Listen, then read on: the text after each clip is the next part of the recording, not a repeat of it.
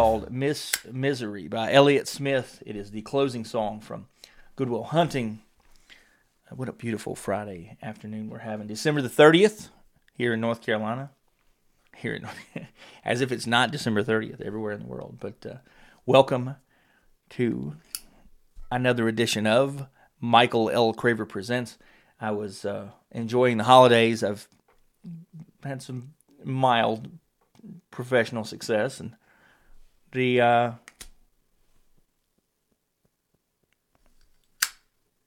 year has been a pretty good year. Um, I hope that you guys out there are thankful and, and happy in your neck of the woods, wherever you are and whatever you're doing. The kind of roller coaster that I've, I've had this year has been interesting. Um, I was able to close up a, a very difficult um, section of learning in my life, and um, you know, I got some good writing done. I got some professional um, recognition, promotion. My uh, standard of living has changed a little bit. My budget has uh, been altered somewhat, and my level of acceptance and also how much I accept other people has drastically changed, right? And I found environments where I fit very, very well. Uh, I found other people who fit into my um, comfort zone very, very well. And it's just, it's been a good sort of transition period for me through 2022. Uh, I hope that the other folks who out there in the world are seeing, you know, more of the same. If you're trying to get along with people, if you're trying to understand from the inside out who they are and how they get to where they are, because what's been really difficult in, in my life has been that I'm a math and science guy. I'm, uh, gonna let some sunshine in my office. It's been a math and science uh, kind of world for many people, you know, is trying to argue about COVID and science and nonsense, which is fine. But I'm talking more along the lines of, um, it, it can be very hard for me to feel um, accepted by people. For me to feel like we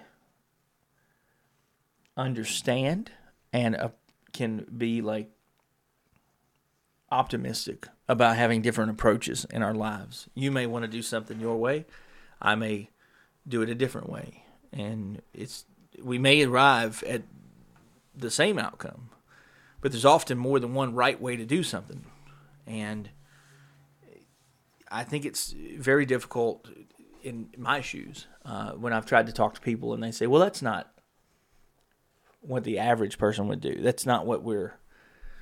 you know, looking for on this conveyor belt, this assembly line kind of world that we're building, where you go to McDonald's and you place your order through a kiosk rather than a human being. Well, the kiosk, I guess, could smile back at you if they put emojis or, you know, an animation, something on the screen.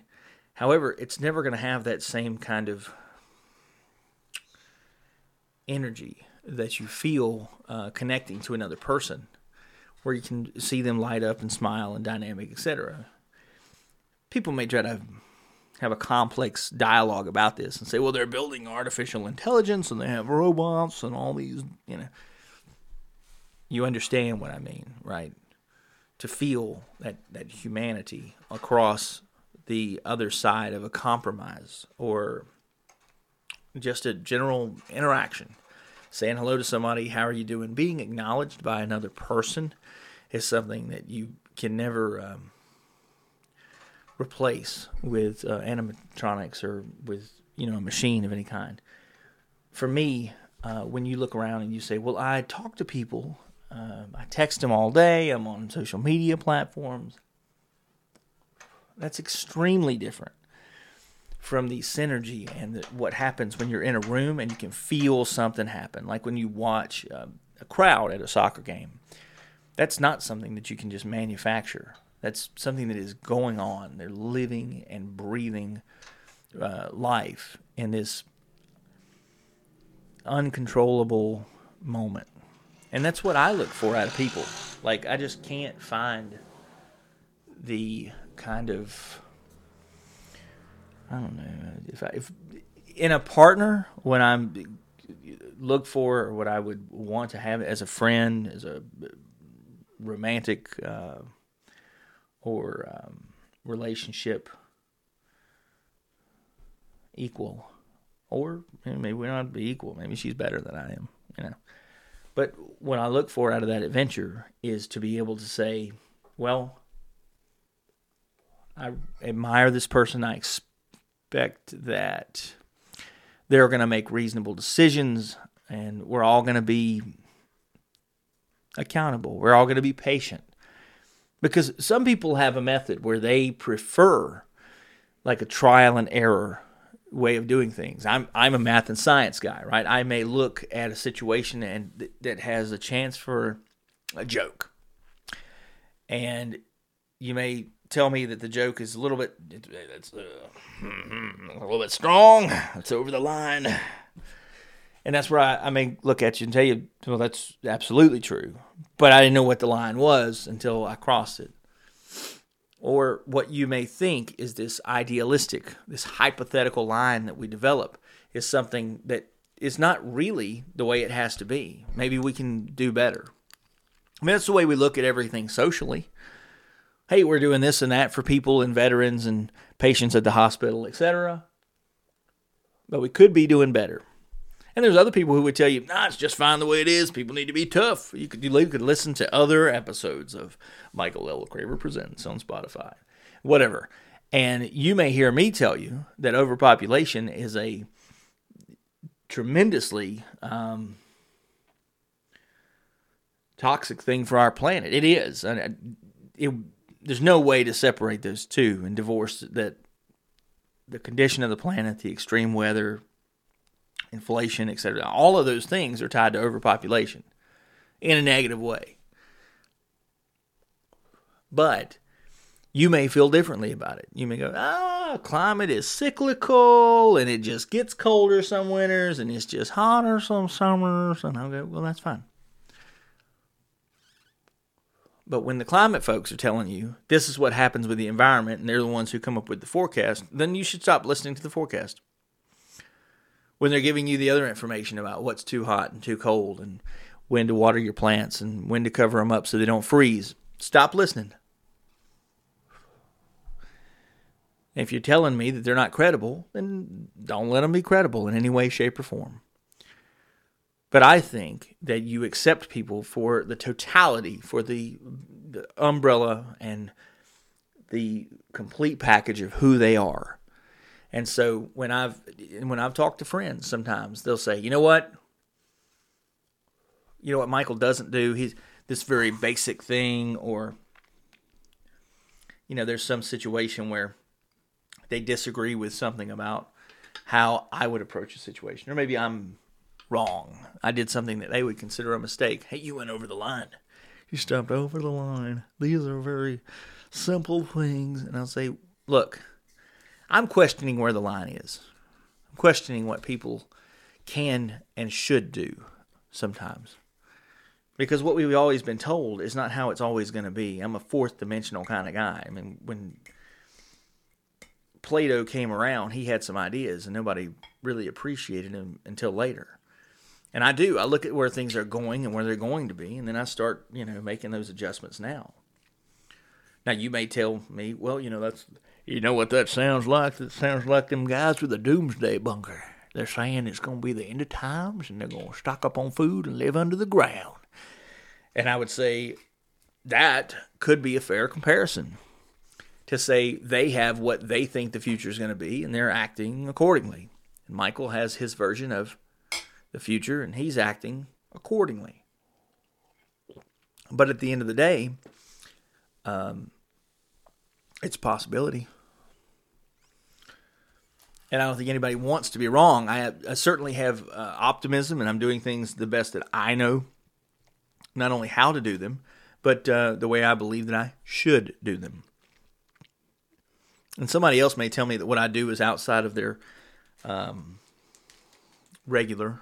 It's outside of the box. People don't normally do that. I said, well, that's all right. Because people who are at the um, end of the spectrum, So they're like the the 0.01 percent. They're still people, right? There are rare, rare people in this world. You may look at something like what Elon Musk does and say, well, he's fucking awful. And he does this or that. Somebody else may say he's great because he shot people into space and he has electric cars. And you may have a completely different take on it. What is odd, oftentimes, is people take a piece of what he has done, and that is what shapes and what completely um, defines a person to them. It's not the totality of the circumstances. It's not the complete package. Now, I'm going to try things that I'm going to get wrong. You may try things that you get wrong. You know, and being accountable, it means to me, it's very clear when I make that mistake, I put it down and that that was a mistake. we will go a different route. We'll tweak it a little bit. We'll try it again. We'll keep running this experiment. And you're always wrong until you get it right. And then scientists sometimes will try to duplicate the experiment with different elements or in a different environment because they want to know that it's truly successful. You know. And that's just it's how I am. It's not, hey, this is the way it should be, and we're going to build it from the ground up, and that's how it has to be. Because um, if that's true, why don't homicide detectives get to pick out who's guilty and then only pursue them?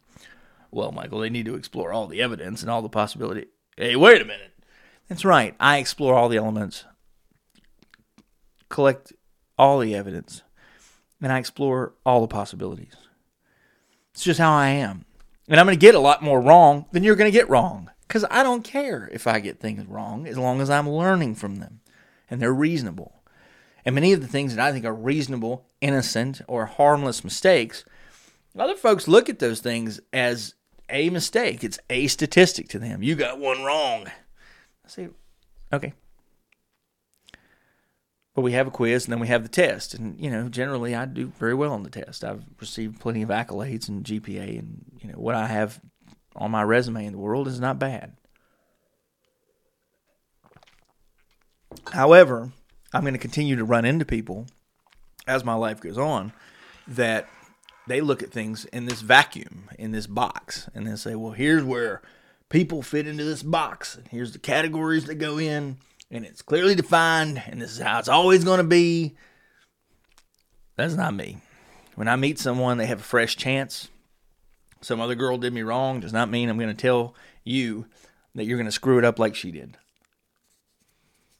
Oh, you got that blonde hair. I've been with a blonde before. Yeah, but I've never been with this blonde. You been with somebody with my social security number before? Mm-mm. Oh, well, I guess you should treat me as an individual then.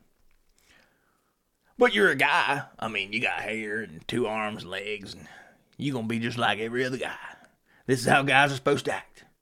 This is how you're supposed to act. Like, no, that's that's not them, and that's not me. I grew up with my family and raised my children, etc. I have a unique set of experiences uh, or combination of experiences in the world and what works best for everybody else may not be what works best for me. It may not be the way I operate, even if it's not what's best for me. That's that's a complex situation in and of itself because I'm very selfless. You know, I was in a relationship up until last year that I, I just looked around and I said, I've watched all these you know TV shows and been part of all these uh, situations that are not my first choice, but I'm trying to have that herd mentality. Is that a good way to say it? That I'm trying to go along with making the situation better. And it's easier for me to just give up whatever my preference would be than to exhaust all of the energy and have the fight or whatever to, to have it go my way. And there's a lot of people who are going to tell me what I did, and I'll agree and say it's unhealthy. Yeah, it's unhealthy. I don't have any doubt about that. I know that now, uh, and I probably knew it then. However, I was getting it wrong to be part of the greater good and be able to um, look at it in a way that it wasn't for me, it was for somebody else. And though you would tell me what I'm doing is individually unhealthy to me, much like what a coal miner does, he's doing it as a I don't know a way to support his family as part of uh, his sacrifice to like a, um, you know someone in the military does the same thing and what they're doing is often very unhealthy but their sacrifice means this and that for the greater good. Statistically you know everybody else will be better off for this guy who was um, sacrificial a martyr uh, who was selfless is a good way of saying it. And you know there's people in my life that i've admired for long periods of time or i just have, have fallen in love with etc and we do not often share the same opinions about how a normal or a perfect person, etc., would be. But that often comes because I like to have individual chances to see how people work with, I don't know, better resources, better knowledge, philosophy, or otherwise. When I came to the department that I work in professionally, they brought me there because it wasn't perfect and we worked to make all kinds of changes. And there's people who will agree that it's a lot better. I don't know anybody who's arguing that it's worse. But there might be somebody who could point out, hey, what about this? And you could. You could look for those wild ways that we could make the world into a utopia. And that's fine. I, I welcome that sort of feedback. You know, this person who um, wants to be happy in life is looking for life to provide this for them.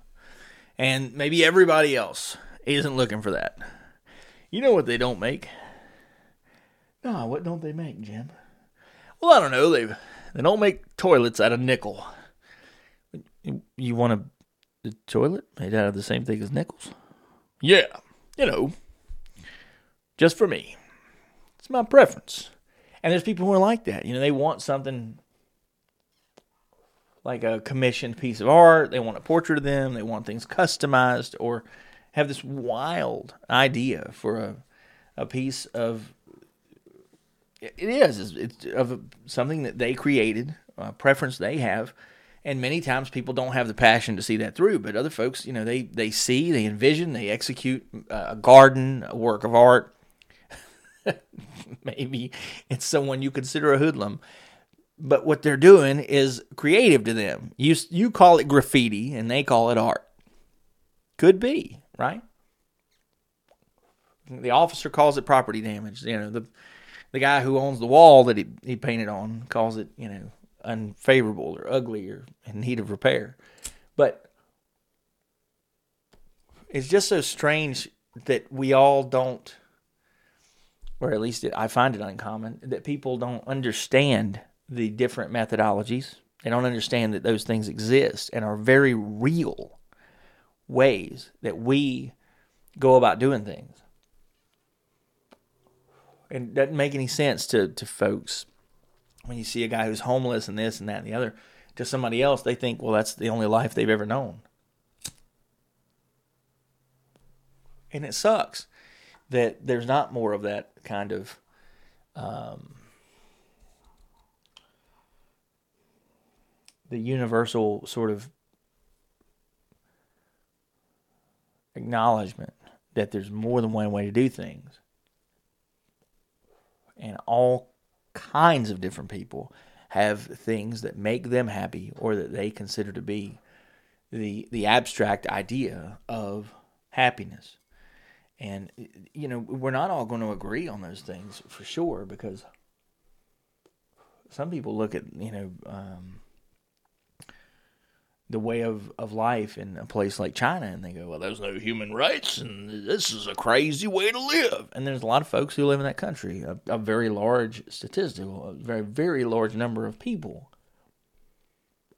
who think that's their home. That's the, you know, the Ming dynasty or whatever they may cling to in present or past and say, well, this is, you know, as good as it ever gets. This is our heritage. This is who we are. We can't change that and that's admirable in a different kind of way. Well, people don't really still live like that. Yes, they do. And they think that that is sacred and they don't want to change. Now I can beg and plead with you and go, you know, what you think is a mistake is something that I did by design, and it's part of a, a bigger, like long term um, evolution of things. I'm doing something that you don't see yet, or you don't, you don't, you know, it's not the way it is in 2022, but it is going to be the way it is in the future. And because I'm already doing that, I'm going to be prepared. This is how we should treat each other. This is the kind of humor um, and ego balance that you should have at work. It shouldn't be all about like sense of pride, beat my chest, look what I did. Okay, I understand that result that you think is like the end all be all. Perhaps I think that I built a better culture for people to work in. And over the course of 30 years, they're able to stay there, be loyal, and be happy. And you may look at it like today, look what I did, and that's going to last forever. All right, well, that's fine. You built a bridge. All right. However, that's maybe a different objective than what I'm trying to do. Maybe I'm not trying to build a one time thing and then move on to the next job or hope I have a contract or maybe I'll see you again and maybe I don't see you again. This is not like a fucking. Um, Rock in Rio that happens once a year where they, this is the one time we get everybody together and everybody has a good time. Then we go home the rest of the year and we wait till another rock festival. It's not like maybe it's not like Woodstock where they every 25 years or whatever the hell. Um, which leads me to the question: Are they going to have Woodstock 2024? I need to look that up. But it's going to one of those things where it's like, yeah, man, you had to be there to do this one time thing, and okay, but we live and breathe every single day. I don't save up all of my money to go drinking on Friday night and have one good time. I try to have the best moment that I can have as each and every moment continues to begin and end.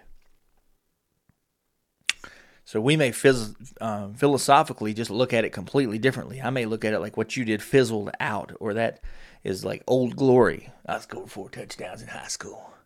You can never take that away from me. I, but now you're 60. What have you done for the last 40 years? I scored four touchdowns in high school. You, oh, uh, uh, right friends, family, work, happiness, religion. You know, what what is it that you think you've strived to, to be? A better member of the community, a bishop in the church, whatever it is.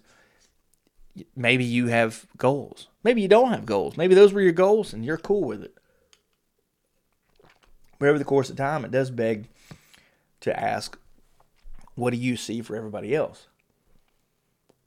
If you think that you are done contributing, but you're still alive, it doesn't make it kind of a complex thing to talk about and say, well, if Michael's always doing these things, if he's always running these experiments, he's always wondering what's right, what's wrong, he's trying to see how far we can go and how much progress we can make.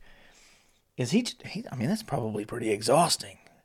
In a way, it is, but you hear how much energy I have every time that I have, you know, a show or if you've ever been around me in the physical world, like I feed off of um, when people have a good wavelength with me. When we connect, it's fucking awesome. When we're competitive, a lot of times I, you know, feed off of that. It's just a tennis match back and forth. So, in one way, if we're running in the same direction, I may try to outrun you, and I may try to keep pace with you and conversate with you, and I'm going to keep you company because I'm going to push you harder. Maybe you can't run as fast as me, but if you talk with me and you continue to have that slow growth, like you're going to become as fast as I am. Somebody else may say, well, Michael, then you're not pushing your limits. And I will say, yes, it's true. Absolutely. That I have tried to say from what I'm looking for in a relationship, a woman, a partner, whatever, what I've always wanted to have is someone who is not their final version of themselves. They're constantly, you know, have a to do list and, you know, just every day they're not running around with a, a wild, long, you know, 50 things that need to get done that day, and then tomorrow is 50 more. And by the end of the week, God damn it, there's 350. No, it's, I don't look at it like that. Much of the way that I see things is quality over quantity. And it's got a lot to do with who people not only um, are, but what their potential is, what they could be. Because when I look around and think to myself that I tried to have a conversation with a friend or a client or you know a woman and they see me as just another guy and they're like yeah guys act like this. People should be like this. Basic behaviors go this way and if you're against those basic behaviors well we may disagree fourth dimensionally about this because if I think that in the long run things could be better, I'm often trying to, to keep spending my time in the lab. And I'm very happy with that, right? Because I get way ahead of other folks, if it's economically or professionally or otherwise, because uh, I'm able to tighten up my budget, cut my spending. Maybe I'm able to make pour more money in to my bank account because I've gone out and I've gotten a promotion or I've found another source of income. I've got a second job. I played the lottery and it came out in my favor. There's a lot of things that are going to be these influences as to what your resources are, right? And those things can often change your potential. One of the things I did for myself is to change how I think and how I approach things. So if I always act the way that everybody else is, I'll get lost in the crowd. I'm not telling you to run out and do something wild and get on the news. But there's often uh, this, and is what entrepreneurs do. They find things that people, you know, don't have, and there's room for improvement. And then they they find something that needs a solution, and then they provide it as a product or a service. And now they have something that is a new passion for them. It's a source of income. It's rewarding for them. Now they may do it for free. I mean, there's people who you know like they develop the technology for something and then just put it out into the world. That happens. But I also think that from a relationship perspective, that's how I am as well. You may look at it and say, well, this is how I would want a guy to treat me. And, and that may be you, right? You're never going to change with that. You want a guy who fits into a box and he's perfectly molded and he's going to be in pristine condition. Like when you open the, the present it's the holiday Barbie you're never going to take it out of the box. You're going to put it on the shelf, and it's going to stay that way forever. And you'll just dust it off every now and then, so it looks keeps looking fresh. There's other people who are just they're rugged, and they're they're going to have like scars and broken fingernails, and well, I have all these things right here, right? And that's going to be from them being tested out in the world. They are a tool, and tools have marks of use uh, for when they've been beaten on or hammered or exposed to fire or whatever it is and you go, oh man, you know, how come your tools look like they've been used? Well, they have, dummy. Like I didn't take my tools and go buy a drill and leave it in the box and put it up on the shelf in my shop so I could stare at it. I'm doing practical things with myself. The reason that you have a, a hard time with your bullshit basic logic with me is because I've gone out there and I've done what you said could be done and way it, the way it should be done, and I've seen that there are other possibilities. And then I'm gonna say to you, you're not considering these other possibilities, and you'll go, well, I don't have to. And there's people who are like that, that they do not want to consider other possibilities. They want to change. They think, well, a guy could act this way, should act this way, and that's all I'm going to settle for that means you're not dynamic and you're not understanding. You're not adaptive. You don't have the aptitude or the acceptance to do things a different way, to ever improve or change your state of mind. That's just being hard headed, as they old always uh, said in the past. Being picky, choosy. Some people might call it uppity, right?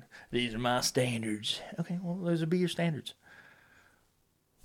But what does that really mean? Means you're putting people in a box.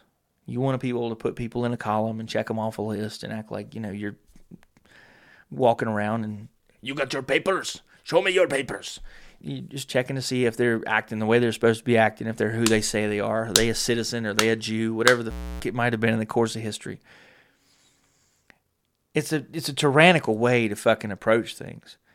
Because then you're like the authority on the way it should be. That's not accepting of other people. And if you if you really accept other people, are you admitting that you don't have the tolerance or the ability to change? What is it you're trying to say by excluding the other people? And that's something only you're probably going to be able to answer. Now, you may seek a psychologist or psychiatrist otherwise, but you have to do that, right? You got to be part of that solution. You would have to accept what they say as well as being something that is a reasonable uh, diagnosis or just a thought that they have. But as long as you don't accept the way that other people think, or you're going to exclude and push people out, whether it's because you're a, you know, red blooded whatever person and you think these are the people who belong in America, then people don't belong in America. Well, the immigration office can decide that for us. They're going to give them a green card or they're going to nationalize them or otherwise. You probably are not going to be the person who's in charge of pretty much anything that comes in and out of your life. When you roll up to the intersection, there's no telling who's going to be there. When you go to the store, you may think the same cashier is going to be there every day, and one day they call out sick. You may, you know, where's my regular doctor? He's sick today. Oh, oh okay. And you can either choose to let the new person provide service and, and have an experience with them, or you can go, nope, I'll come back when my regular doctor's here. It's the only way I can live. He's the only person I trust. He's practicing medicine. He's board certified. These other people are practicing medicine. They're board certified. Why wouldn't you accept their opinion? Well, that other guy's my doctor. You know, he's, so what? If he's doing what he's supposed to be doing, he's practicing medicine, it would be extremely rare for him to be this radical doctor that's just out there in the world with peers, and he, he may even be sharing an office with other people, and only he can get something right for you. It seems very odd, right? You can only call one plumber out of the yellow pages. Nobody else could ever fix your plumbing. That's right. Only one man is compatible with me. People that only act this way are compatible with me. It's non negotiable. No, you're non negotiable, dumbass. Like, that's the only way it works is if you are intolerant or not inclusive or you're unable to compromise. And I'm not saying to lower your standards, but I'm saying that you can be patient and figure out if you were right. That's how you know if you were right or wrong by being tolerant, being patient, and trying things different ways. It's crazy nonsense. Like you, a kid who only eats macaroni and cheese his whole life, and you go, "Well, Lord, that's the only thing he'll eat." No, it's not. Take it away from him. Make him change. Put him in a situation of desperation.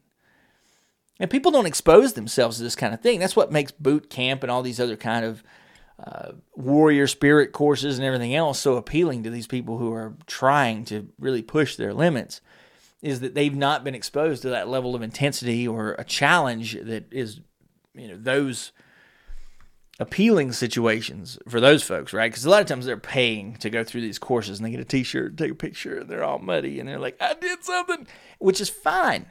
It's a good thing. It's a healthy thing, like having a gym membership and maintaining, you know, the best level of uh, exercise and you know improving your blood work is what you're really doing. If you're going to Planet Fitness on a regular basis and you're doing it uh, in a healthy way. But there's a lot of folks in the world who don't volunteer to be put into obstacle driven situations. They want everything to be as easy as they can be. It's complacent. It's putting everybody in a box. And it's, it's extremely, to me, uh, a, a very depressing kind of piece of the world that folks are not looking to the future or progress or don't possess those skills. Because that's kind of like saying when we all go to school the people who just barely get by still have a diploma. And they do, but what are they really going to do out in the world if they don't develop their skills or utilize their potential? And you know what the answer is. Now, you can tell me some story about some, well, you know, Larry over there quit high school and then he did what with his ambition and his skills? He went out and he did something? Right. That's not the same story that, you know, you're trying to tell a different kind of story to minimize what I'm saying but it doesn't work because it's not even compatible. What I'm saying is there are not people who are extremely complacent and lack development, etc., who then go out and contribute and thrive in the world. They don't do that effectively. They don't have effective relationships. And this is the reason that we have so many of these psychoactive drugs and so forth and so on. Because it's dampening and it's very rough on the human spirit to act that way. And we know it internally and your body will shut down and your body will feel sadness and anxiety and all these other things because you've not developed the mechanisms that are your more or less uh, social and psychological immune systems. You fight germs, right? Right. How do you do that? Well, you know, you fight germs. You got an immune system and you get vaccines and you take vitamins and you exercise and you develop the, the immune system. It's what you do. And then you're going to tell me that, like these folks who are have to be gluten free and everything else aren't. I can tell you exactly what happens in those situations. They're not number one. They don't get exposed to the right things, and their body fails them when they do get exposed to those situations because it's not with consistency. There are other pieces of it that are genetic, where older people have children that are then fragile human beings because they're born by older, more fragile people. Kids that are born from adults in their prime are prime kids. That's why you eat meat here, except if you eat it right before the expiration date, it's cheaper because it's about to go bad. And it's that much closer to being spoiled and at the end of its usefulness. When people who are at the end of their usefulness um, are the ones who are the parents, you may look at it and say, well, these people are 40 and they own a big home and they got a big retirement. And, and there's a reason that the children that come from those folks are often in unfortunate situations because biologically those people are not at their peak. They don't develop and progress and keep up with children quite the same. If your dad is 45 when you're 5 he can't keep up with you the same as your dad who is 25 when you're 5 they have physiologically deteriorated. You may try to argue that this is like a, an extreme case when you find, well, I got a friend like that. He don't have no problems, and there are going to be folks who don't fall into the statistics. And in those situations, you're only furthering what I'm saying, which is if you'll try things a little differently, you often will know what the truth is. But when you statistically stack up people who are older and go, here's the situation, you run into a lot more allergies and disabilities and so forth in the children. And it's a shame uh, because now those older people are spending their dollars and all that wealth and everything they accumulated waiting to have children on trying to prop up this um, youth uh, that they have who comes from the DNA and the, the intercourse and then the ultimate pregnancy and delivery of a child who is at their later years. And so there's a lot like that. It's like getting a rescue dog. Now you got to rehabilitate him and take care of him, and you know you don't get to see him as a puppy, and he's not going to develop the same way. And yeah, but if I rehabilitate him, he might be a good dog again. I understand what you're saying. However, he is now physically and traumatically very limited. Now there are people who go through fire and they come out harder on the other side, right? Iron sharpens iron and all that stuff. There are cases of that, which is why you can always try. That's why I encourage the experimentation. But I don't encourage things that are statistically and biologically like they're medically proven. This, you know, medically, statistically, if you, you know, smoke X number of cigarettes a day, you're going to increase the chances of XYZ. And we feel so strongly about this that we put warnings on boxes and we've sort of socially agreed on this. Life insurance and health insurance reflects it if you smoke cigarettes. It's not a fucking mystery. And there's not a big advocate uh, advocacy. There's not a big advocacy group out there who's going against what's happened for so long ago. You know, we really need to research cigarettes again. Maybe we should let them back into restaurants. It's going to be great because we know we're not still playing around with fucking uranium, playing Marie Curie, and going, you know, uh, I don't know if there's still as much radiation. Uh, yes, there is. That's why you're wearing the vest when you're under the machine. Because when they shoot your x rays, they don't want you to end up glowing in the dark. We know that. It's not going to change. Like, that's science. But there's a lot of things, like when you're developing feelings for a new person, when you're having conversations, when you want to endear yourself to somebody. Maybe as, as I was talking to an old friend, where they judge you or look at you in a way that is just it's rough for them to be able to tell you well, this is what I do. This is how I look at people. This is how it's going to be. It's how people act. It's not how I act. And that doesn't make me wrong because there's more than one right way to do things. It, it, what it means is I'm going to have um, a slower burn and more feasible and a more diverse amount of information to go off of because I went out and I, as they said in Jurassic Park, right? They said they're testing the fences. Well, yeah, that's what I'm doing. I've explained this in other episodes on the podcast. You go out and you say things that are a little bit more, they're a little bit rougher. Because maybe you're tired of making dad jokes and you're like, hey, let's make some jokes that'll really make people laugh. Whoa, wait a minute now, because if you start talking with those words, they'll cancel you. You'll get fired. And you might, if you know what inappropriate is, or what, you know, inconceivably could be taken the wrong way. Or. You, if you know what's absolutely going to be, like this combination of words is, well, that ain't a mystery anymore. You know, maybe you don't call Larry some derogatory series of words, terms, labels, whatever about his birth certificate, leave it alone. But if you think Larry and you can have an inside joke and you can say something about something that happened on the job or otherwise, it's up to you whether you think that there's enough political flexibility to still do those things in the world. You may be in a job on an oil rig or I don't know some rugged stereotypical kind of place where you can still be lawless with your comments and political views and humor and whatever. But for the most part, that's not going to be true. And you're going to run into situations where, if you really want to be able to advance professionally and play it safe and have a secure job, you're going to trade off that wild eyed, you know, hit or miss sense of humor because you have a world full of people that just don't accept it. You know what he said? Yeah, it was fucking hilarious.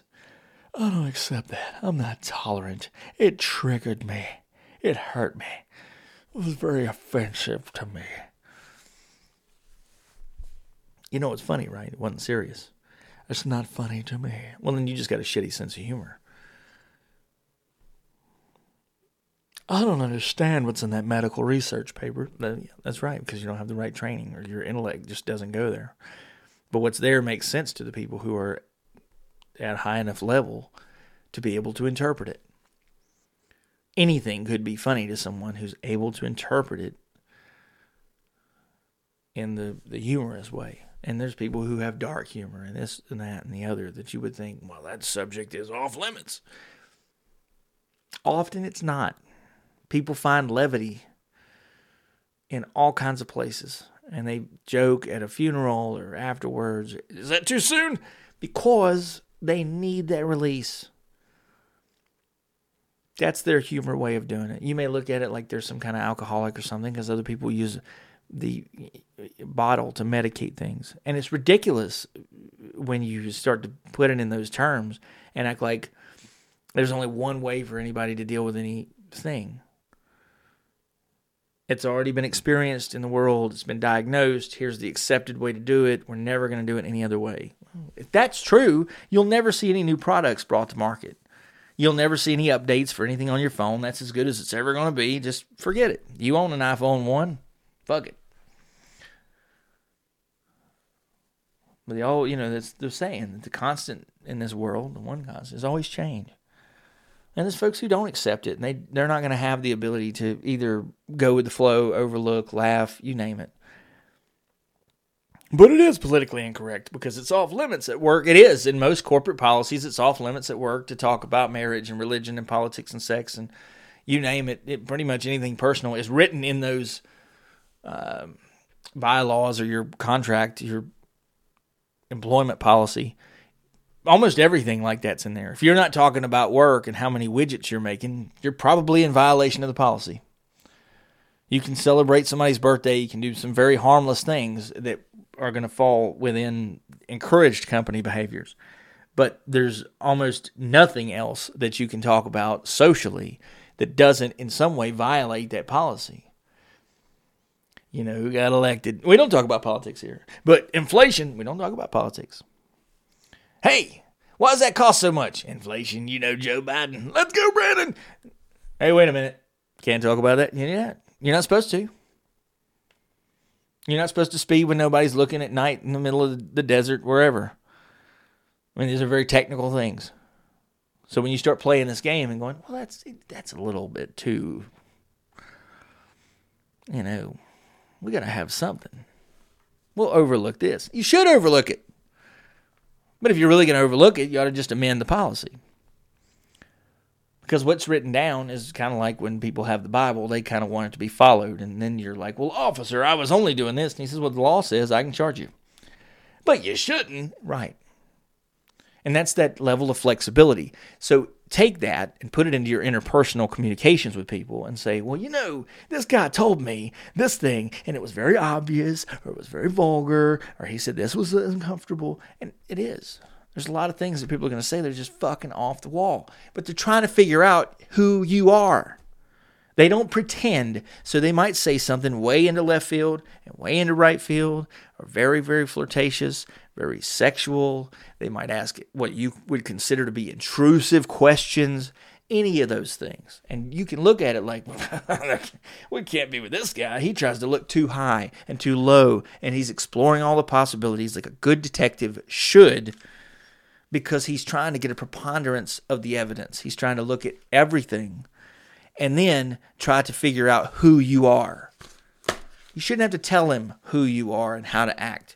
He'll figure it out, but he's going to make mistakes along the way because that is what shapes his behavior.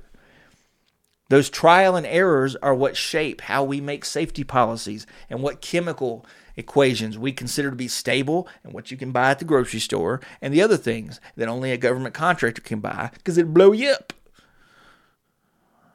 And the better that you're going to understand the tolerance and the patience behind all those processes, the more that you won't look very, very foolish and hypocritical when you try to tell everybody you already got figured out everything it's ever going to be, who you are, how they can act, and you're not open to anybody else learning it about you in a very prominent, long winded way. God, I've been her friend for 10 years. I never thought she was capable of that. Oh, you didn't know from day one when she told you who she was that she could. Hmm, okay. Oh, my neighbor over there, he chopped up 45 cats and threw them in a swimming pool and then he took a bath. What? That's right. Lived next to him for 30 years. He used to babysit my kids. You never saw it? Never saw it. Oh. Maybe you were the neighbor of John Wayne Gacy or Jeffrey Dahmer. I never knew what Jeffrey was doing. He was just hungry, you know. He was eating that man's detached penis, you know, and like fucking crazy shit that you're just gonna talk about something that is just way off the wall as if it wasn't a possibility in the spectrum of who that person could be. You had already put them in a box and diagnosed them and figured it out, and it never occurred to you. And then now these things are happening, and you're like, oh my God, who could have known? Well, maybe you had some wild conversations with him. Because then the ATF people come around and they go, yeah, that's kind of true. We did talk to the relatives of uh, Timothy McVeigh. He did seem to be against the government. Oh, well, we just assumed that he was in the armed forces and he was rah, rah, rah, Uncle Sam all the way. Turns out he was really pissed off about that. Uh, oh, am I going to forget it? Whatever Ridge incident. And then he decided that he was pissed off when he went down to Waco. And then he decided to blow up the Oklahoma City building because nobody had conversations or tried to take him, you know, and, and say, hey, um, what is it that you're trying to say? Okay. And, and try to maybe include him as a member of the community. He's only an extremist because we didn't include him in the community. And he might only have those views because as the, we didn't include him in the community, he had to speak louder and do wilder shit to get noticed by the crowd that didn't accept him. And I'm not saying the guy who runs into the crowd with dynamite strapped to his chest ought to be embraced. But there are certain things that you can do to try to talk sense into people or to try to inform them that in order for us to all live in a more smoother, wilder, and yet safer environment, we all got to know what we're doing that is healthy for us. There's a reasonable level of scientific experimentation in conversation, in jokes, in whatever behavior. There's a reasonable level of how far you can push the limits before you start to piss everybody off or you know ruin relationships and then there's a, another level of compromise you have to have. You might be really pissed off about whatever happened in iraq. You just don't like george bush and dick cheney and you don't like how things were handled. I understand that.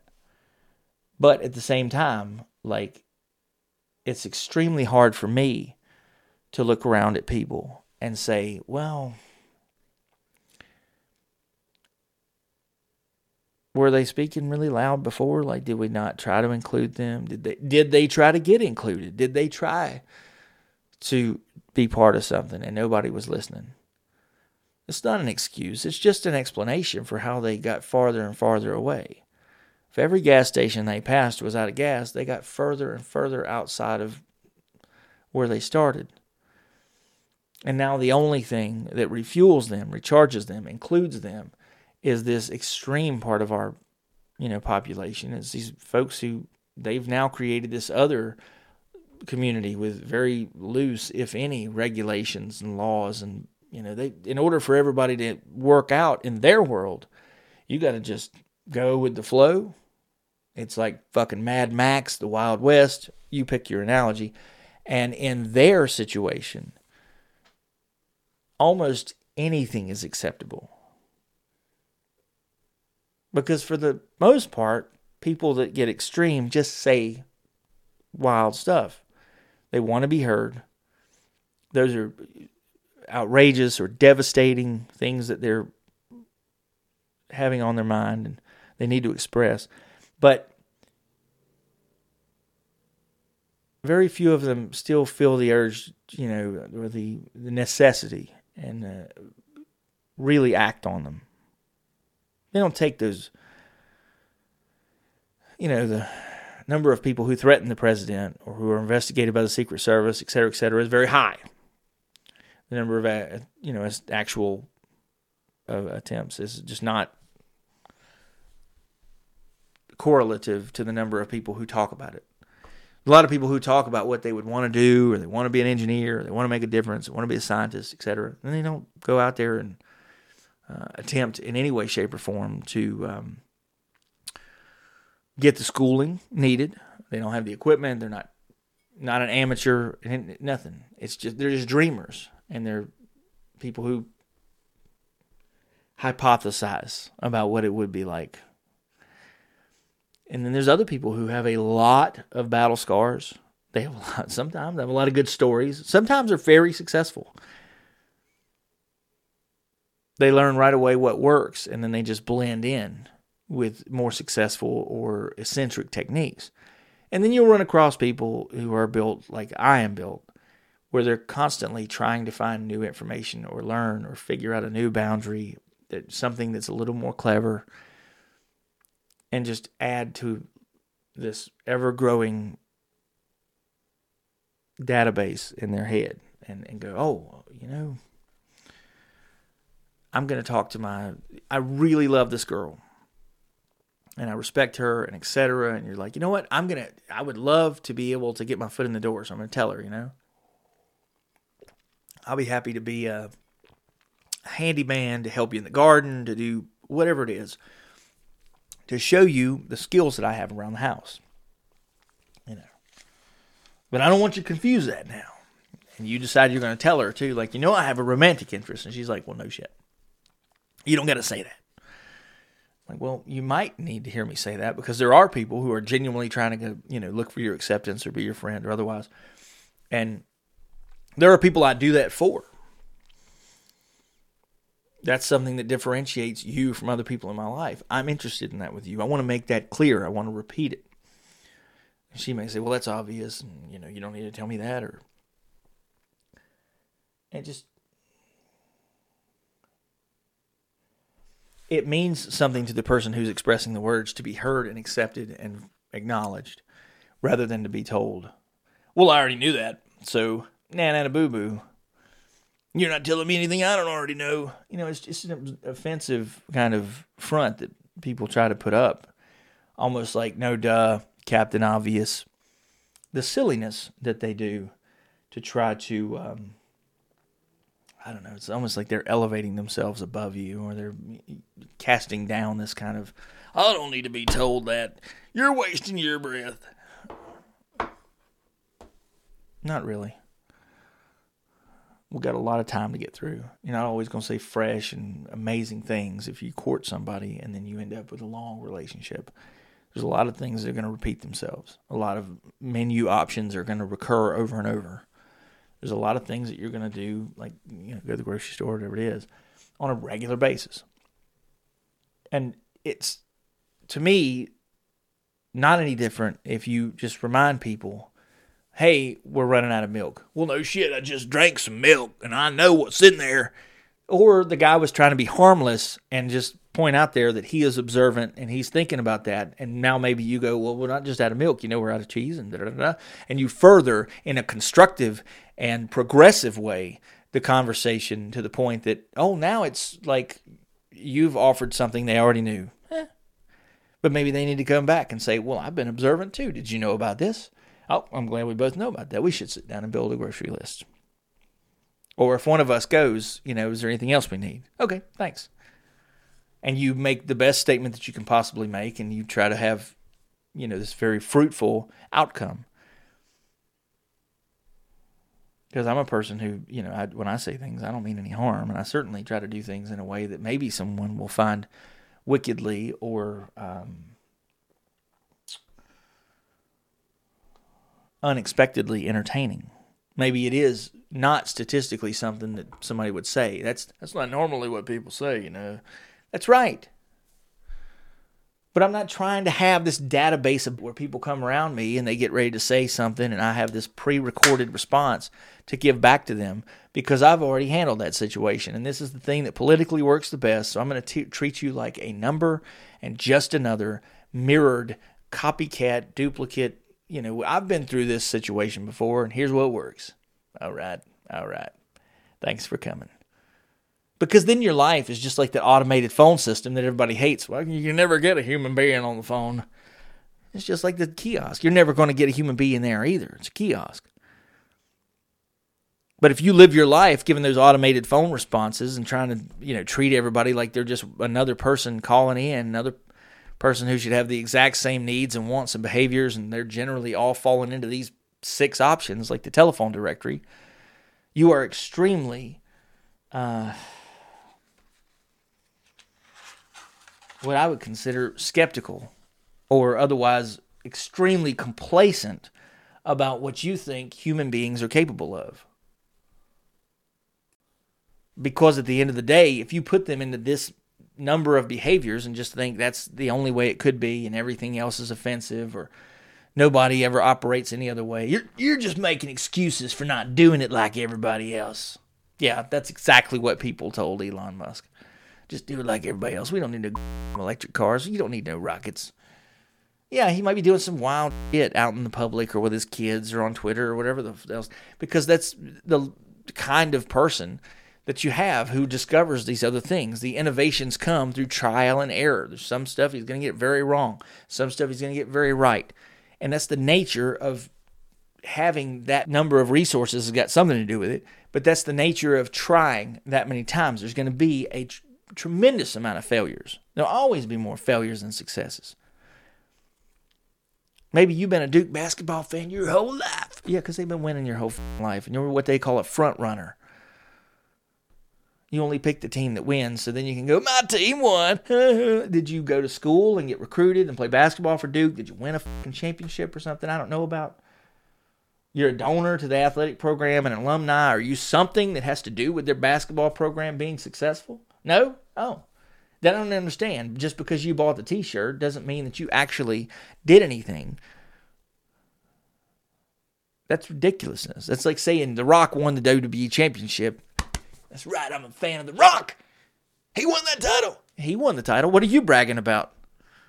I was there. You, you bought a ticket, so you made it possible, I guess, because it's a theatrical kind of production. It's choreographed or whatever you want to call wrestling. I mean, but you're part of the event.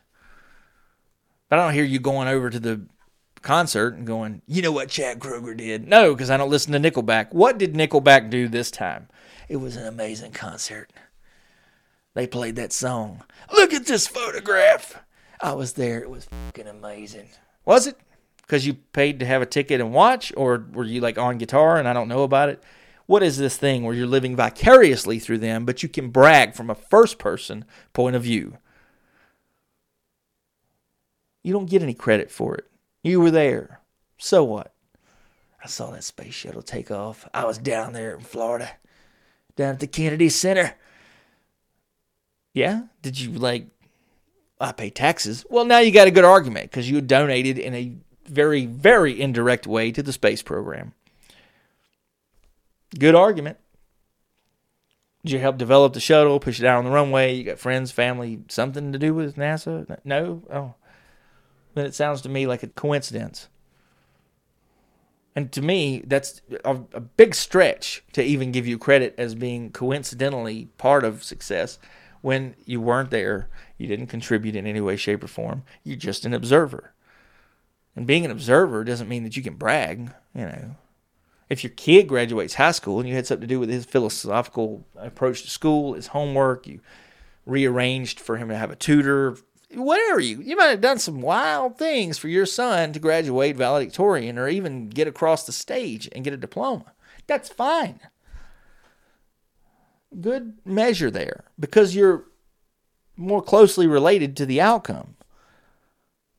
But to say that you're so far detached from the actual event or, or from the orchestration and the execution of the event, you weren't part of the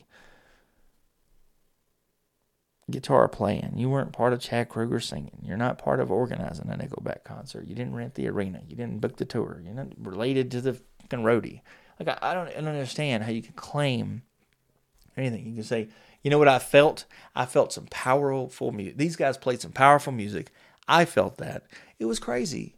But I chose to be part of that, and now I feel this way, and I have this memory. So that was a good decision. It was a good decision to buy that ticket and be there because this is an experience that I carry with me. And that's a completely separate way of saying I was at the concert and this is what I took away from it. They gave it out and I took it. I paid for it and this is what they gave to me. I paid for this burger and it tastes delicious. I'm ready to work.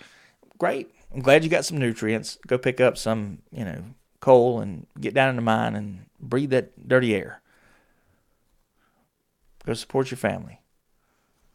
But this thing that, that folks do where they put everybody in a box and then they try to, you know, pretend from the outside in as if they're some kind of social engineer is just a ridiculous way to look at the world. You know what I've figured out how all females act. When they do this, they really want it. They're wearing one of them chokers around their neck. Them are kinky bitches. no, they're not. They might just be wearing it for decoration or because they saw their friend do it, mom do it. It's part of the outfit, whatever. Right in my hand is a glass of black velvet toasted caramel. This Canadian whiskey. Oh, that's cheap as shit. But it's a prop. I don't drink uh, because I like the way that alcohol makes me feel or some other kind of bullshit. It's part of the stage production. Wrestlers could wrestle in cargo pants, and they do. Some wrestle in tights, some wrestle in shorts, some have other outfits. It's part of the production, it's part of the podcast. Will I drink when I'm in a social setting or with other people or otherwise? I have, but it's not the same as having caffeine and Dr. Pepper and cold and all those 23 flavors and everything that the. Um, well, I, I, mean, I don't know what's on the back of this bottle of Dr. Pepper over here. It's 150 calories in every serving times six, which would mean there's 900 calories to a bottle. I drink like two bottles a day, so I'm just like 1,800 calories in just Dr. Pepper. Um, but you could tell me all kinds of things about how high fructose corn syrup is really awful for me. And I agree. Only because I see it in medical science, and I've seen if you stop drinking Dr. Pepper, then your uh, your stomach will uh, look a little bit different. Like there's a whole lot of things that happen from when you stop eating ketchup and mustard and condiments and all these other things. Directly related to high fructose corn, syrup would be like you love pancakes, which can be too much starch, uh, but you really love syrup, which is, you know, uh, depending on what you're what you're eating. But it's syrup. I mean, it's sticky. You know what it does to a plate? It's all sticky and gooey, and it gets on your fingers and doesn't get off. That's what happens underneath the skin of your stomach. That's why you have that pudge that hangs over your belt or whatever else. It's from eating condiments. It's from eating syrup. It's these fatty fucking things. The kind of stuff that sticks to your plate when you go to put it in the dishwasher and you have to let it soak or scrub it off or use some industrial uh, cleaning solution. That's the kind of thing that's bad for your body. What are you talking about? I love chimichangas. Yeah, but you've seen what happens to the plates. You know what it looks like after you eat a lava cake or something at a restaurant? All that stuff sticks to the plate and it's gooey and it's chocolate, and it's flour and, you know, all the stuff from the cake. Well, that's what happens inside of you. I don't need science to tell me that.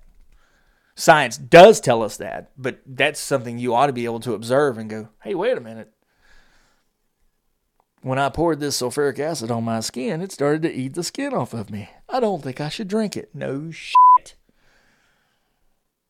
This bleach smells awful. Then don't drink it. Like that seems to be the thing. When things smell awful, you don't need to ingest them. They're probably bad for digestion. But this idea that people are talking harmlessly to you and they say something you didn't expect or you think means something different is a pause and an opportunity for you to ask, what did they mean? Ask them to clarify it. Hey, did you you weren't trying to offend me, were you? No, you know what I actually meant was this and that and the other. Oh, it comes from a wholesome place. You were trying to either learn or impress me or take a wild guess. Now that you, you know, didn't get what you wanted, it's wrong or I'm uncomfortable or otherwise what's going to happen? Well, I'm going to have to do something different. That is the ultimate when people have said, well, you're just making excuses. It's the ultimate accountability. You are genuinely accounting for something. It's a trial and an error and a dash that you put down. Maybe I'll do it a little bit differently this time. My timing will be a little bit different. My words might be a little bit different or otherwise. And you make it a little more perfect as time goes on. That's how you become a great person on a debate team or a conversationalist or a person who's giving a lecture or otherwise. You know, I gave the right information to all these people and they fucking fell asleep. Yeah, but did you do it in an entertaining way? Do you have a great contemporaneous way? Do you pace it out and pop the crowd here and there? Are you changing the tone of your voice? You know, what kind of background did you have? Are you standing up, walking around, or reading a book out of a chair? It's very different in terms of the options and the ways that you can evolve this process. And the more that you change, the more that you've tried different ways to see what works for you. You could build it all in a hypothetical lab and tell me that my ideal person, if I start a business, is this person in this age in this location. And you could say statistically that's what it's always been. And I say, well, yeah, okay.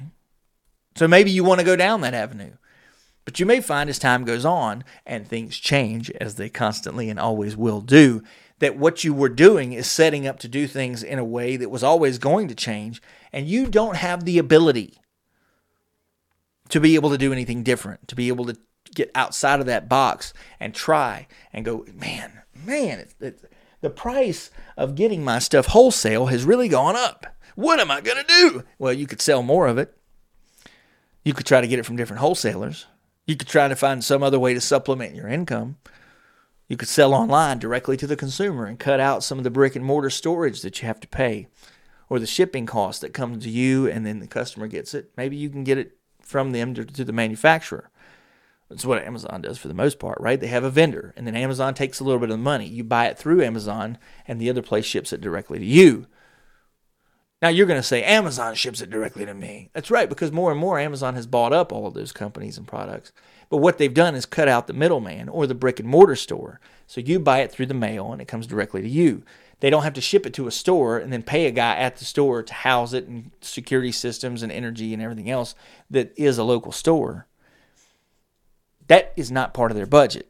They can buy, I don't know, an iPod for X number of dollars from Apple, and then they sell it to you at a very high rate of return because they don't have to ship the iPod down to Cleveland, Ohio, and then pay for a store and security and benefits and all of the other costs associated with operating this extra local shop. They've cut that out of the process and they'll ship it from some regional distribution center directly to you because they save all of that money. And they can let it sit there on the shelf that much longer. Why? Because they're saving all of that money. And the more people that buy from them, the more it puts those other shops out of business. And the more patient they can be because they're sitting on that money. Just the same as people who own realty nowadays. You're going to see houses, you're going to see shops, you're going to see plenty of places that can be leased. And they are charging wild amounts of money. Why? Because they're sitting on money and they know what they can lease it for. And the harder it is when everybody else raises the price, somebody's going to have to come to them to do business.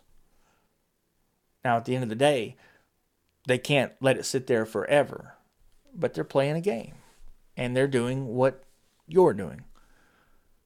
You're holding out until you find someone who is your ideal clientele, who's willing to pay the price to act the way you want them to act, and you know honor the lease and put down the the time or the money, the effort, the deposit, so to speak. And from there are all of these little eccentricities that you lose by trying to fit into the box and conform. A lot of people don't like those things. They um, they don't want to be part of that system. They think it costs too much. They're giving up too much of themselves. They think they're paying too much, and not only financially, but they think it's like a um, I guess you would say they think it's this way of letting someone else have too much control that they're able to charge too much money and they're too far out there, et cetera, et cetera. So they're not willing to be part of that system. And they don't want to, see anybody else be part of that system. It's the reason that towns struggle sometimes, but Walmart wants to come into town and Walmart will pay X number of dollars and they'll do this and they'll create jobs. And, and there's towns who go, we don't like that culture. We don't want to lose our hardware store and automotive store and everything else and consolidate it into Walmart's hands. Good move. I, I think it's a good move because Walmart makes all the money and then sends it back to Jonesboro and the shareholders, etc. It decentralizes the money that's in your town and sends it somewhere else. They hire the lowest, you know, um, the people who will do the job for the, the least uh, probable amount of money. That's how they develop their pay scale and then bring people in. And so the guy at the hardware store with 20 experience, 20 years of experience, uh, is going to come over to Walmart and work for less without the same benefits, and he's going to get lowballed because they put him out of a job because somebody else kind of let a predator loose in their uh, city. That's what Walmart is. I mean, they're they're trying to soak up all of the market share. They're commercially predatory, and a lot of people are going to say, "Well, that's the nature of business." It really is the nature of business. I don't disagree with any of those things. I'm just telling you that if you want to protect the integrity of your community and have all those localized jobs and be able to keep more money and purity in your community, then you can't do things like that. You can't have the big commercial chain store craziness kind of thing. You go, well, where else are we going to get spatulas for a dollar to go in our kitchen? You're going to wait till somebody else offers them in their general store or local shop or otherwise and you're going to pay that price for them. But that's what you pay to be able to maintain those jobs and the integrity, and the structure of your community. When you start to decentralize everything and bring in cheap products and have excess, that's what changes the environment. That's where there's overpopulation. That's where there's climate change. That's where there's so much that goes into those factors, those the factors behind those things like the landfill and the quality of water and etc. Now these other people have all the leverage in your town. They've got all the money tied up. They've got all the market share. They closed all of your other businesses. So you got to do whatever they want to do. That's your only place that you can get tools anymore is to go to the Walmart because well, because they put your other people out of business. They've taken away your options. You let them come stay your house and then they raided your fridge and now you know it, it's one of those things. Well, it would be more like you You let them into your home uh, either willfully or out of naivety. And now they're like squatters and squatters' rights, and they occupy this and that and the other, and it'll cost you a tremendous amount of resources to be able to kick them back out of your home and clean the mess back up. But maybe you had good intentions. You were like, well, we just thought. I'm not telling you in any way, shape, or form when it comes to communication to just let people talk to you in any way, shape, or form. But if you think what they're doing is of a negative nature, or it's abusive, or they're doing things that are out of the norm, they're doing things that would um, I suppose you would say trigger you or make you negotiate your morals, give up your morals. Often, I think the best thing that you can do, and you're listening to my podcast, but the best thing that you can do is to ask clarification questions. You know what you did right there was a mistake. You messed it up. And I think to myself, well, maybe what they did is not a mistake. Maybe and I'm not saying they purposely um, created a negative outcome, but maybe it was innocent. And when you live in this world of auto predict and auto fill and auto text and Grammarly.com and everything else that gives you this free um, set of tools to create this more perfect utopia, you can be, which is what's so wild, you can be a person who, with you know almost eight billion other folks in the world, is not accepting and not inclusive and doesn't like embrace the possibility that someone was innocently trying to figure something fresh out and doing it in their own way. Just because somebody said, I know what you did last summer, and they wrote I N O, you know, and they spelled it differently and they did it wrong, and, you know, they went by phonetics or voice to text screwed it up or whatever. Your thing could be, oh, oh tell me more. Or you could say, you know what you did wrong? Let me tell you what you did wrong. They probably looked at it and know what they did wrong, or know that there was something wrong by your expression or by the conversation and the energy in the room. They may need to know that they're going to adjust the next, you know, forever behavior based on that. They may need to apologize or explain what's going on. But because they told you what their method was, is that's not an excuse. That's accountability. They're telling you how they arrived at the mistake. This idea that everybody does things intentionally knowing the outcome all the time is motherfucking ridiculous. If that was true, we would live in a world where we didn't have to go through all this testing for everything. We'd all get it right the first time every time after the age of 18 or a high school diploma or you you pick whatever that measurement would be. But at the end of the day, it's not like that. We still have to figure things out. And even civil conversations with the oldest of friends can go sideways over the most innocent bullshit if one party is intolerant of the other person. If they already got it all figured out, there's nothing the other person can do. If you call their explanation an excuse and that's not what it is, you're the one getting it wrong. But there's a lot of people who have all these defense mechanisms and they have ways to protect the accuracy of what they think actually happened. And what they'll do is shut that down or not let the other person talk. They'll tell them they're wrong, cut the conversation off. They're not going to have any investigation into who was right or wrong about this. There's not going to be further conversation. They're not going to admit defeat, tell you they're wrong, anything else. They're going to cut it off. It's a fucking cowardly way of doing things, but it's what they do. It doesn't have anything to do with patience and acceptance and all the things that many, people of high morality who do these judgmental sort of things do. Uh, they're not equipped. And if they are, they're dishonest about having the mechanisms by which to solve these communication problems. Because if you've already passed judgment and you're unwilling to accept any kind of appeal or, you know, let somebody tell their side of the story or otherwise, why are you talking to them at all? Because now you're saying you don't believe them. And all that tells me is that you're a person who doesn't accept the truth. That's a pretty difficult way for people to live. And I could see why those people would be unhappy and probably cut people off.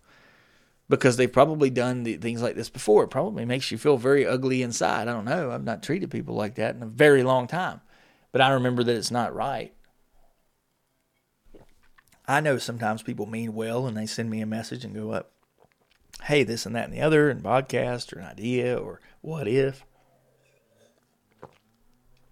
And I talk to them and we try to get right we try to find common ground, understanding, and I don't look at what they did as an unforgivable mistake. I mean, that's just ridiculousness. I'm the the ultimate hopeless romantic believer in secondary ten thousand chances kind of person. So I don't agree with the whole like you said something wrong, so I have to ixnay and terminate and forever close this conversation, and I can't have this person in my life, or they're not still full of all the potential that I already saw them full of. Maybe it takes them a different route to get to that potential. And the way that I thought would be the most perfect thing for them is not what they choose. Now, who am I to tell them how they have to do everything? That's just ridiculousness. Well, you know, Jim, you know what a regular person would do in this situation. You know what the average person would do. You know what most people do. It may not be what Jim will do. It's that simple.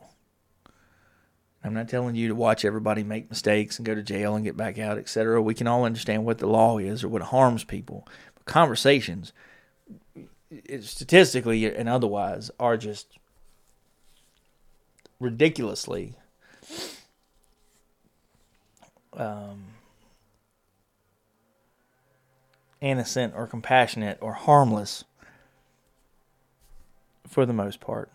I may exchange a gigantic number of messages with people during the day or talk to people here and there and face to face and coworkers and so forth. Very, very few times is anybody intentionally trying to express or take out their frustration is even more rare on me. It's just not how it is. But if you put it in that box and think, well, he couldn't have meant anything else. He must have known what the result was going to be. He knew he would end up regretting it and being upset and knowing that you're now mad at him and now he's got to work 10 times as hard. Is that what he knew? He made it more difficult for himself on purpose? No, he didn't. He was never going to do that. He never wanted to do that. But when you forgive him and you're not flexible, you're making it that way you've predetermined this outcome in sentencing and so forth. But, you know, we do that legally too. And then we put it in front of a jury and they go, not guilty. What? But he did this thing and we got to do the thing and punish him. And they said no. They looked at the circumstances and said, nah, don't think so. Not today. Next case. OJ is guilty. Well, to them, he's not. Sometimes it turns out that way. But sometimes we lock up innocent people too, and that's exactly what the fuck I'm talking about in this conversation that I'm having with myself. You put people into a box. You tell everybody else they have to behave that way when they don't behave that way, even if it's good, bad, otherwise. We're going to treat them all the same. That Gestapo kind of SS German way of trying to treat people the same. We're going to lock them all up. We'll round them all up, ship them out of town, ship them to the camp.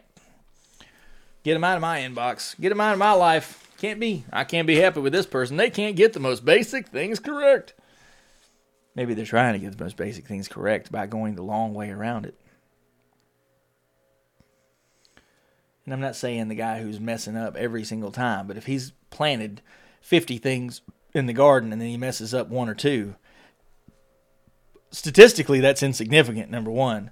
Secondly, it seems to me if he's only got one or two things that are the undesirable results or that the topics that he talks about, he talks about a bunch of different topics, and there's only one or two things. You know, he had a whole show of jokes.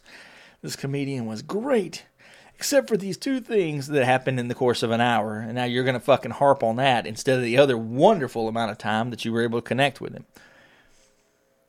you might respect his difference of opinion or say, you know what, I'm going to take the good with the bad, and the risk versus reward is tremendous. Yeah, that's what I do. But you don't have to do that. You could say, well, it's not perfect, so I don't want it.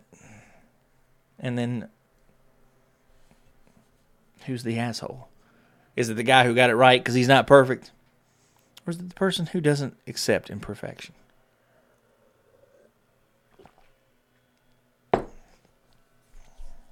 Anyway, I um, I had written this entire list of things that I thought would take up uh, an entire podcast episode called "The Vehicular Disguise." I'll have to do it another time because I'm not going to make you listen for like three hours. Uh, but I hope that everybody had a great Christmas. Uh, I got to have some some, some good stories and, and things with my people. Um, it's going to be an interesting new year. Uh, I professionally am am seeing some hmm, changes, and no, there, there's some good changes. You're not in front of me, so you don't know what kind of expression I made. You only heard it because it's a microphone driven show. But yeah, it's one of those things where I just think that people uh, are going to be happier in 2023 in my world. At least I hope they are.